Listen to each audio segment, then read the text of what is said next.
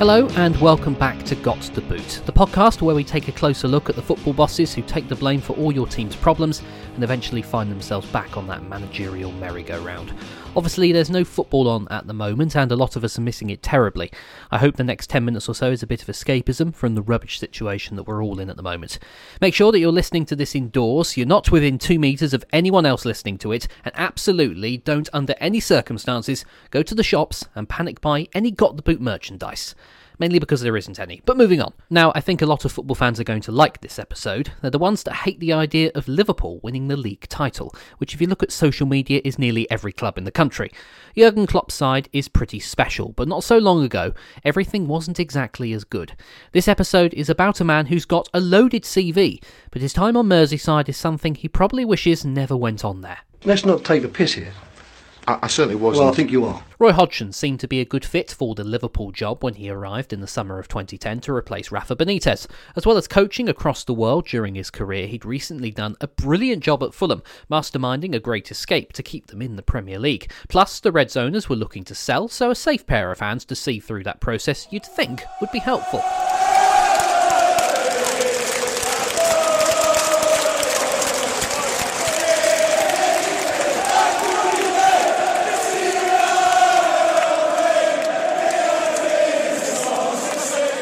Unfortunately for Hodgson, he was on the back foot before he even arrived. The club had asked legendary boss Kenny Dalglish to help them choose the new manager. Only problem being, he wanted the job himself. It's a bit like heading to a job interview, only to find out the person interviewing you has decided he doesn't need you and will do it all himself. The fans found out and were obviously disappointed when the king wasn't allowed back onto his throne. Liverpool fan Paul Doward was one of those supporters. I was so downhearted, downhearted with what was going on at the club anyway. And then for them to bring in somebody who 95% of the fan base didn't want in charge of the club, they were the darkest days. I mean, and don't get me wrong, replacing Rafa was always going to be difficult. They were big shoes to fill. As I say, he was well loved.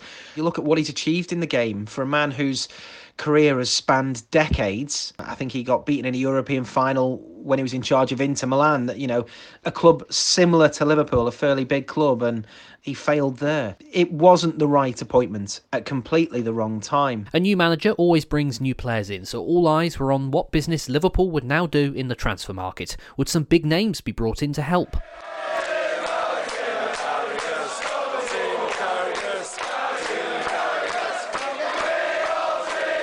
Well, it started reasonably well when Joe Cole joined on a free transfer from Chelsea.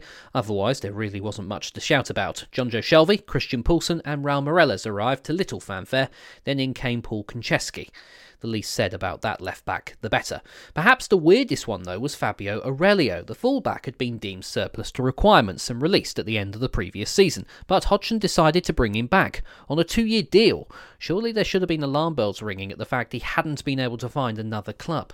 I think uh, I'm here on merit. I know that the, the club did their homework before asking me to be the manager, so I will take whatever comes in that respect, but my aim, quite simply, is to work for the club, to work for the people of Liverpool, to try and help the football team to win football matches. The season did start okay though. A respectable one-all draw against Arsenal got the Hodgson reign off to a decent start. A red card in the game set the tone for Joe Cole's time at Anfield. Not very good. Overall, though, I'd rate that game as the second best performance of Roy's time at the club, which is not saying much for the rest of it.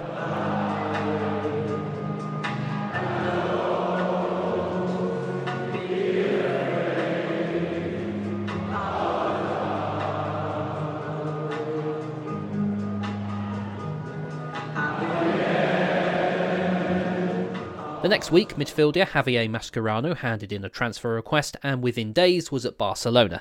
Definitely the right call. Liverpool were then hammered 3 0 by Manchester City, and it pretty much got worse from there. A few weeks later, humiliation in the League Cup. Beaten on penalties by League Two Northampton Town. The sight of Hodgson drenched in the pouring rain became one of the defining images of his time in charge. Off the pitch, fans who hadn't warmed to him in the first place were not impressed with his answer to the question, Is there anywhere quite like Anfield for atmosphere? He replied, Well, the San Siro and Old Trafford are excellent. which is probably true, but you don't praise the home of Manchester United when you're the Liverpool manager. At this stage, the club's financial problems were approaching a crisis point. The ultimate fear was that the club would go into administration. In the end, it was all sorted out and a takeover was completed, but none of that helped Hodgson's prospects. October started with defeat to newly promoted Blackpool. Kidding. Yeah, Jurgen, Blackpool. Honestly, saying the words Liverpool lost at home to Blackpool still doesn't feel right, even 10 years later. They even beat us at their place later on in the season. Football's weird. After that loss and defeat to Everton in the Merseyside derby, the club were in the relegation zone. Hodgson got the dreaded vote of confidence from new owner John Henry, but once again the calls to rehire Dalglish grew in number. The Reds did go on a four match unbeaten run, including a memorable 2 0 victory over title contenders Chelsea, definitely the best performance in Hodgson's time at Liverpool. Torres. Oh, brilliant! What a goal! Fernando Torres again! Both goals came from Fernando Torres, who there'd been a lot of speculation about regarding his future. He finally left Liverpool after Hodgson's reign had ended, so we won't go into the whole Torres saga here, but from interviews and accounts since then, it's clear there was a feeling that the Spaniard only played well that day to try and force a move to London. The half decent run didn't last. Losses to Stoke, Spurs, and Newcastle followed. Things were coming to a head just before the final game of the calendar year, a home match against Wolves.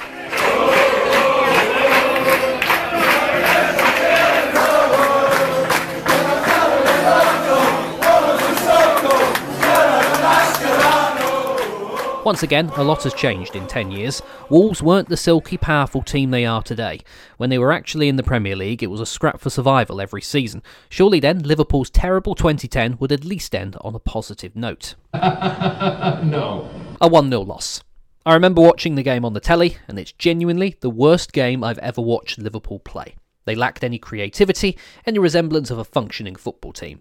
It was the point, I believe, where the majority of fans believed the change needed to be made. That view would have become even more widespread after Roy Hodgson's post match comments. He admitted it was the worst performance of his reign and went on to say, Ever since I came here, the famous Anfield support has not really been there. It is sad, and I don't like hearing those things because I'm trying to do the best job I can do. I have to hope the fans will become supporters because we need support, and we are not deliberately losing games. Powerful words, yes, but the fans voted with their feet. A few days later, only 35,000 people turned out to Anfield, leaving around a fifth of the stadium empty for the game against Bolton. I'm pretty sure one of the main reasons was because we were trying to sign Carlton Cole. Now, I was there for that game and remember the atmosphere being a bit subdued, but we got a win. Joe Cole's last minute winner gave Liverpool a bit of New Year's cheer. Like Hodgson's time as manager, though, it didn't last long. A 3 1 loss away to Blackburn sealed Roy Hodgson's fate. He was sacked three days later, and Kenny Dalglish got what he wanted from the very beginning the job himself.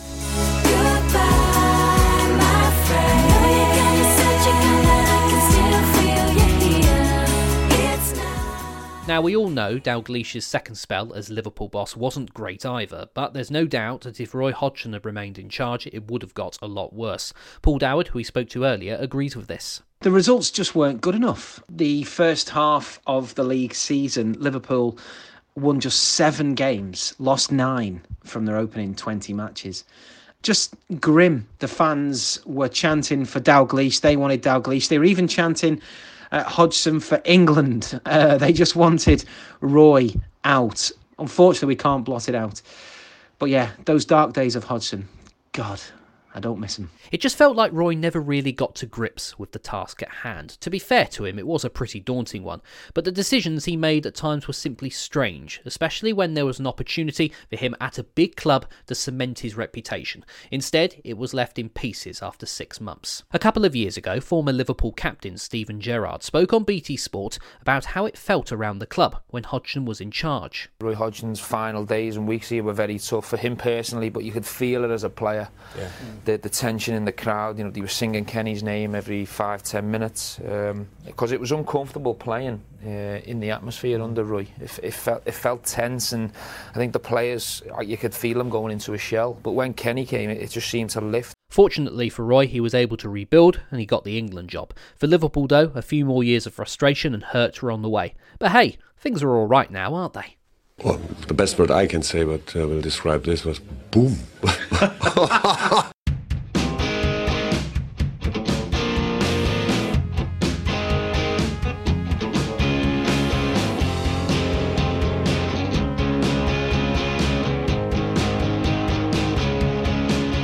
So that's it for this episode. Thanks so much for listening. We're going to try and put out as many episodes as possible whilst football is suspended, so send in your suggestions on which managers we should put under the microscope. We're at Got the Boot Pod on Twitter and Instagram, or you can email us scottthebootpodcast at gmail.com. Thanks again for listening and see you soon.